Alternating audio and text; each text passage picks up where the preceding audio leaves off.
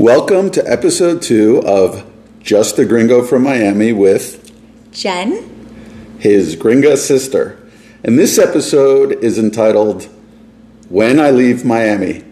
And the reason we're doing this episode early on in the podcast is that one of the best ways to understand Miami is to leave Miami and to be shocked by the differences. It is not even the same planet when you leave Miami. First thing I notice is it's actually safe to use a crosswalk. You'll step off a curb and cars will stop. The first time this happened to me when I was in, I don't know, Sarasota or North Carolina or something, I stepped off the curb and everyone stopped, and I thought something had happened. I thought there was a traffic incident. It never occurred to me that they were giving me the right of way as a pedestrian. So that is one clear-cut difference. No doubt, Ron. Another difference is I went to order coffee, and all the coffee names were in English, and I didn't know how to translate a colada into what the English version is. So I had to go into long descriptions of the type of coffee I wanted, and then I was informed what the English word was. Yeah, but was it as good as Miami coffee, Ron? It was not. Okay. It was not. It was weak and thin. It was weak and thin. It was not that good back of the chevron in the styrofoam cup coffee that I've grown accustomed to, and it was 3 times as expensive. True. Good point. Well, one of the things that I've noticed is as soon as I leave Miami, it could even be just going to West Palm Beach, you go into a store, whether it's a grocery store or the mall, and they say, as soon as you walk into the store, is there anything I could help you with? And then when you go to check out, they said, did you find everything okay? And I'm like, wow, this is nice for a change. Definitely, you know, a difference when you go out of Miami, the customer service you receive, and a little bit of, I don't know, just more etiquette, I guess. Yeah, and people are so nice. You ask them something and they stop and give you their undivided attention, and they're just over the top nice. You're starting to think, is there another guy behind me and they're just distracting me while they're going to pick my pocket? I mean, that's literally the mindset you end up with. And now we're not dumping on Miami.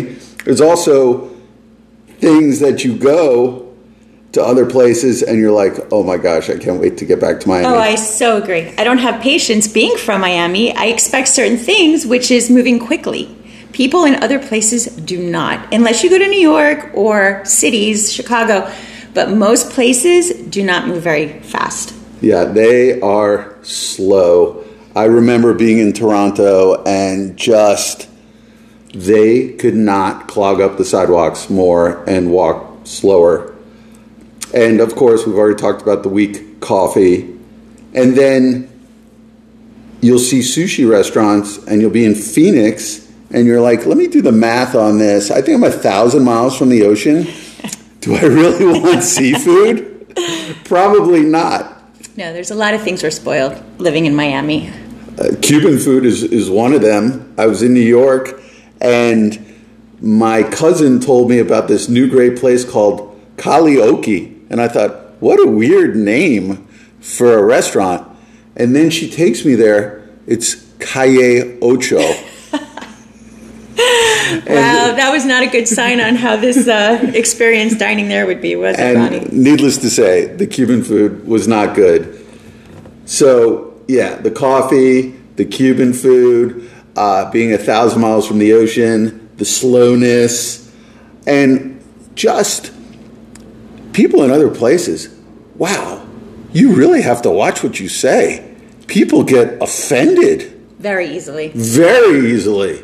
Oh my gosh, very easily. In Miami, you really got to work to offend someone. Like, you have to sit down, figure out what tragedy has occurred in their life, and start picking on it to offend someone in Miami. But man, you go to New York or California or whatever, they are just teed up to be sensitive. It's always good to come home. I always love coming back to Miami. As much as there's certain things that are refreshing in other places, Miami definitely always feels like home. It's true. That is the test. When you land and you get out of the airport and you get in an Uber or a taxi, are you glad to be home? And I have to say, while I've briefly lived in other places, no place has ever felt like home. So at the end of the day, I land, I get hit with that wave of humidity. In the freezing airport. In the freezing airport, after leaving the freezing airport. And I'm like, I'm home, and I'm in the back of the Uber, and I'm seeing the palm trees, and it just gets more and more familiar, and you just can exhale. So even though you do have those little things like taking your life in your hands, you're basically playing Frogger when you cross the street, and people really not being the most patient, et cetera, there's still no place like Miami. I wouldn't trade it. I wouldn't either, Ron. I agree with you 100%. Miami is our hometown.